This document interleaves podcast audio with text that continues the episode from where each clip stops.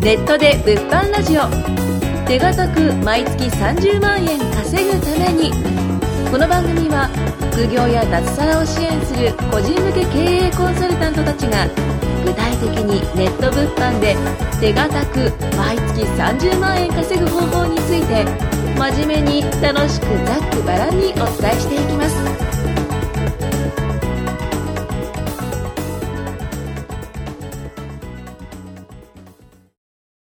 はい。今回何回目ですか？今回が 18?19 ですね。?19 回はいうん目ということで。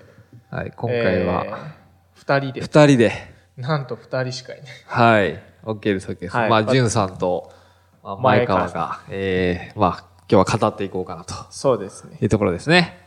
はい。はい。で、まあ、今回のその、まあ、内容としては、はい。何でしょうーん、ビジネスを始めたきっかけと、ビジネスを始めてううん。どう変わったかはい。というところですね。ほうほうほうほう。じビジネスを始めたきっかけと、まあこれ結構僕はまあ自分のまあ YouTube の動画とかでも結構いろいろ話してるんですけど、うんまあ僕自身は結構話すとちょっと長くなりそうなので、さっきちょっとジュンさん 話してもらっいて。や、私はもう2秒ぐらいしかないです。はい。はい。お願いしまえーす。そうですね。前川市議は長そうですよね。話が長いですからね。はい。いつも通りね。うんじゃあ、私、もうちょちょって話しますね。はい。はい。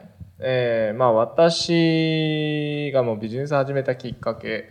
うん。これ、ほん、あの、たまに他の人の動画とかでも話してるのもあるんですけど、うんえー一応私、本当のことを話すと、えービジネスを始めたのは19の時なんですよね。うんうんうんうんうんで、19の時に、えーまあ、うちの兄がいるんですけど、はい兄から、えー紹介されて、えーうんネットワークビジネスを始めたわけですよ。うんうんで、まあまあ、その、まあ、19だとネットワークビジネス始めれないんで、20歳ですよね。20歳になってすやり出して、うんえーまあ、いくらぐらいかな？だいたい70万ぐらい、まあ、ミスしたんですよね。うんミスしたっていうか、まあ、まあ、その入会費とかいろいろ合わせて70万ぐらい失敗したんですよね。で、結局何も形にはならなかったんですけど、そこからちょっと自分の意識が変わったみたいな。ああ、なるほどね。うん、まあ、こういうビジネスっていう世界があるんだとか。うんうん。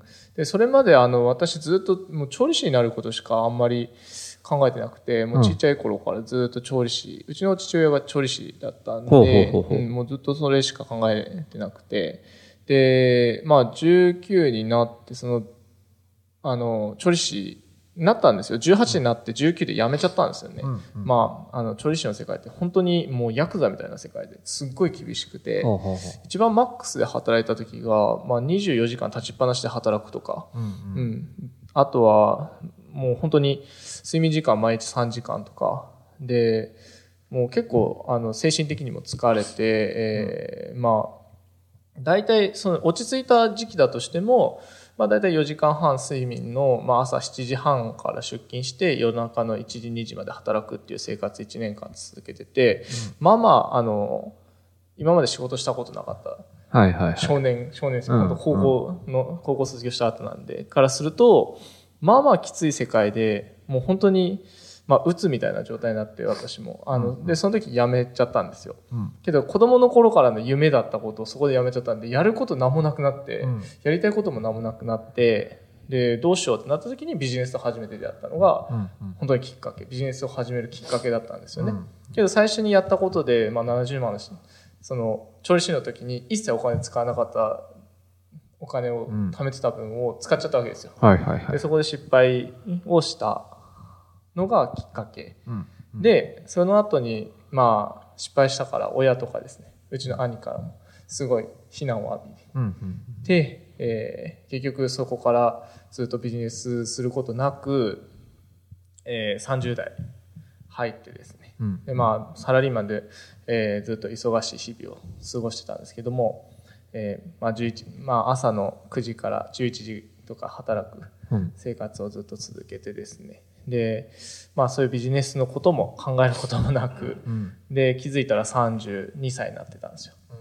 うんでその時にたまたまですねちょっとそのなんだろう会社の中中身っていうかね、はいはいはい。を、まあ、今その残業が多いのを変えようみたい。なん話があってでそこでうまくですねあの、まあ、残業とかが60、70あった残業時間が一気にですね、10時間ぐらいに減っちゃったんですよ。はいはいはいはい。うんで、その後、今度また何もすることないなってなった時に、うん。たまたまちょっとなんか、あの、その、残業代で生活、残業代とうん。基本給で生活してたような生活から、うん。いきなり残業代がほぼ出ないっていう状態。になって、うん。本当に生活苦に陥ったわけですよ。うん。うん。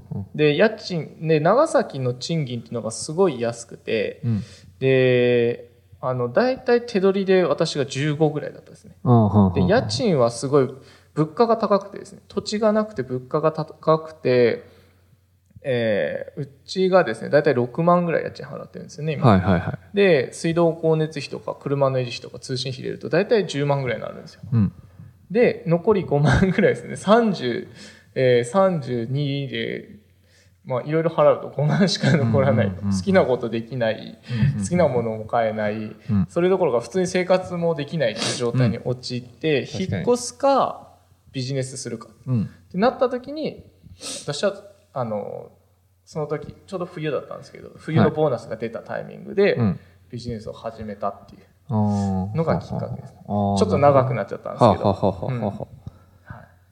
なるほどね。え、そこから何かこう変わったことって何が変わったとかって？いやー、まあ、1年間はずっと副業でやってたんですけど、うん。まあその副業でやってる期間は本当にもう寝る間を惜しんで、んうんもう物販を、物販だったんですけど、はい。物販と、まあ、えー会社員の生活をずっと続けてて、うん。まあ、3時ぐらいですね、うん。仕事終わって、えーまあ、6時終わって帰ってきて、うんうんで、夜中の3時ぐらいまでずっと物販をするっていうようなうん毎日を過ごしてましたね。で、まあ結構遅刻とかもうん。なりつつ、うん、それでももう自分はもうこの物販で生きていくんだって思ってたんで、うんうんうん、もう本当そっちの方にシフトチェンジをするようなうんうん。感じの生活を1年間続けた結果、えー今はこういうふうに人の前でですね、お話しさせていただいたり、講師業をさせていただいて、うん。で、まあ生活としてはもう、そのサラリーマンの時はもう長崎にしかいない生活だったんですけど、今はほぼ長崎にいない逆に。うん、大阪、福岡、まあ旅行行ったりですね、みんなと旅行行ったり、今年だとシンガポール行ったり、台湾行ったり、うん。で、まあ、えー今年っていうか今2018年ですね、はい。でハワイも行く予定が、はいはい、そうですね。うん。ありますね。で、2019年1月にはセセブ島に行く予定が、うんうんうんっていう、まあ、海外にも行ったり、国内もですね、うん。いろんなところです。ね、北海道、沖縄も行きましたし、もう自由な生活といえば、もう時間の自由はすごいあるような生活をさせてもらってるんで、もうすごい幸せな感じではありますね。なるほど。人間的にもなんかこう考え方だったりとか、そういったものも結構変わったとか？ああ、はい、うん。変わりましたうねん。。もともとあの、まあもうそのビジネス19で出会う前ってすっごいもうどっちかっていうとネクラな感じ。で人と話すのもあんまりしないようなタイプだったんで、はいはいはい。うん、まあビジネス最初出会った後にやっぱり結構あのビジネス書だったり自己啓発の本とかよく、ううん読むこと多かったので、はい。まあそこからの時点からするとすごい変わったしであのその物販を始めるようになったとしなった後でも、うん。やっぱあのマインドは常に、うん。うん、鍛えて、まあ、常にねそういうなんだろうポジティブな感じですねもうポジティブ思考でですね生活するようにはなりましたね。ああ、なるほど、ね。はいまあ、結構変わりますよね、でもやったらね。うん変わりますねやっぱり変わ、逆に変わらないと変わっていかないですよね。そうですね。変わらないと結結果が出ないですね。うん逆に僕もだって昔の考え方で、今、なるかって言ったら絶対ならないと思ってるんで、はいうん。やっぱその部分はやっぱ変わっていうん。まあ結果出るにつれて自分も変わるし、自分が変わったら結果も変わっていくしっていうところなんで、まあ絶対変わっていってるっていうことは、まああるっすよね。そうですね。うん。なるほど。ケースありがとうございます。はい。まだ時間あります。まだ一応9分ぐらいなんで。まあ僕がまあざっくりとまあはい話せばいいだけなんで。ざっくりと。はい。僕はざっくりと話せる。ざっくりといけるんですはい。まあ僕がまあちょっとはあのパッとこう話そうと思っているのが、まあざっあの僕が始めた理由としては、うんまあただ単純に、まあ会社が潰れちゃったわけなんですよね。ああ、うんはいはい。それだけですね、基本的にはね。僕自身はまあ自分で、なんだろう、まあ12年ぐらい、まあ18から30までアパレルやってたんですけど、はいまあそこで、まあ、なんだろう、22ぐらいの時にまあ店長としてまあ店任されてて、そこからなんか自分でも店持ちたいなっていう思いはあったんですけど、はい。うん。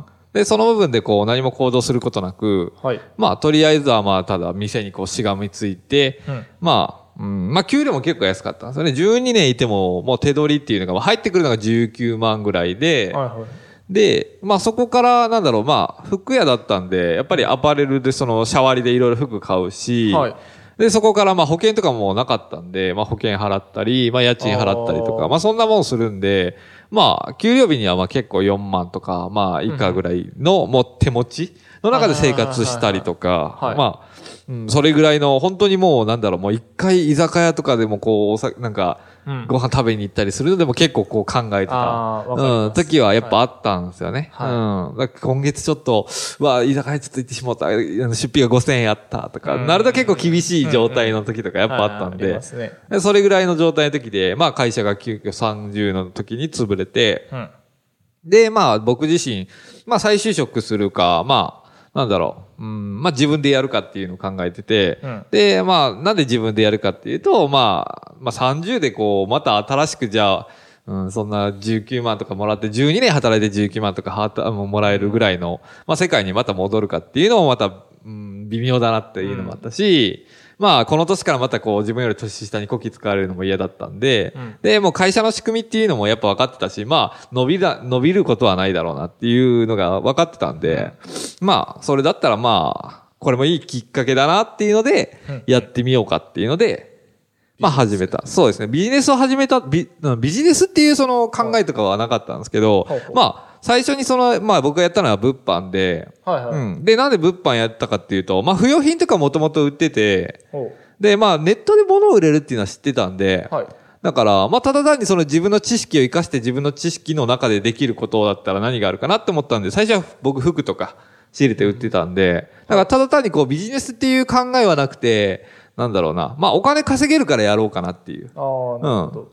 で、やってただけなんですよね。うん。まあもちろん、まあなかなか最初はうまくいかないですけど、うん、その中でまあずっとこう試行錯誤を繰り返して、うん。うん。で、なんだろう、一人でやるのが当たり前のことだと思ってたから、うん。なんか人に聞くっていう全く概念が全くなかったから、はい。まあずっと自分で考えてやってて、まあそれでも、まあ収入とかは、まあ売り上げとか上がるんですけど、はい。まあ結構限界来るなっていうのがあって、これ以上はい。どうやったら上がるんだろうなと思ってた時に結構悩んでて、その時にこう、なんだろう、まあ YouTube とかでそういうなんか発信をしてる、まあ人がいて、うん。で、それで、ああ、なんかすごいなんか自分が困ってることに対して、まあリアルにその、もうピンポイントで、もうその回答をしてたんで、ああ、なんか、あ、こういうことなんだっていうので、やっぱちゃんとビジネスに関してもやっぱちゃんと学んでいかないといけないなってその時も直感で思って、はい。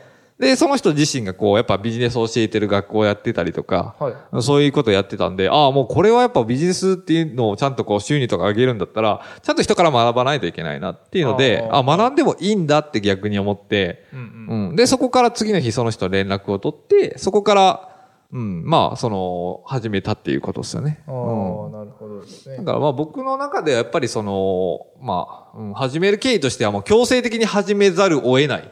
あうん、はい経緯として、まあ始めていったっていう感じですよね。はいうん。でまあ会自己流じゃちょっとって感じそうですね。最初はやっぱり自分自身でやってたんですけど、やっぱり自分自身では限界があるっていうのは気づいたんで。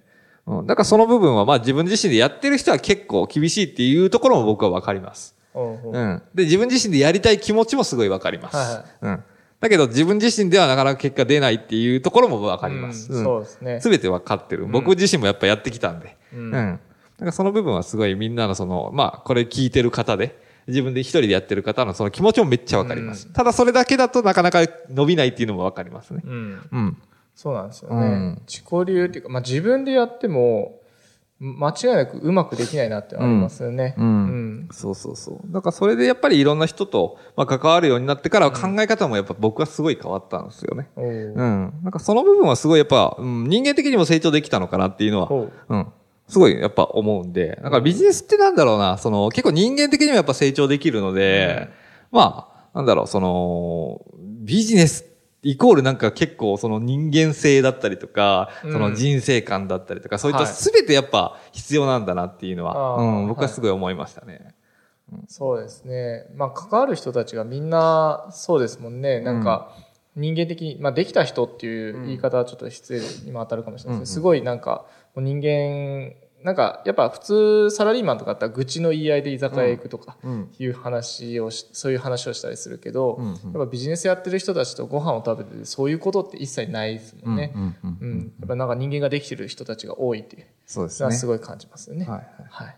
なるほど。OK です、OK です。まあ僕と大体ジュンさんのこの、まあ経緯だったりとか、まあ変わったことだったりとか、まあこんな感じなので、まあね、あの、人それぞれこうやってることだったりとか考え方もまあ違うと思うんですけど、まあ今の結果だったりとか、これからどうなっていきたいのかっていうのを考えるんだったら、まあいろいろこう、まあ今の環境を変えて、いろいろやってもらえたらと思います。はい。まあ今回はですね、ちょっと時間もちょっと来たので、こんな感じで終わりにしたいと思います。どうもありがとうございましたあり。がとうございました。もネットで物販ラジオ手堅く毎月30万円稼ぐためにお聞きいただきましてありがとうございました。番組紹介文にある LINE アットにご登録いただくと無料面談全国どこでも学べる有料セミナー動画のプレゼントそしてこのポッドキャストの収録に先着で無料でご参加できます。ぜひ LINE アットにご登録ください。それでは次回もお楽しみください。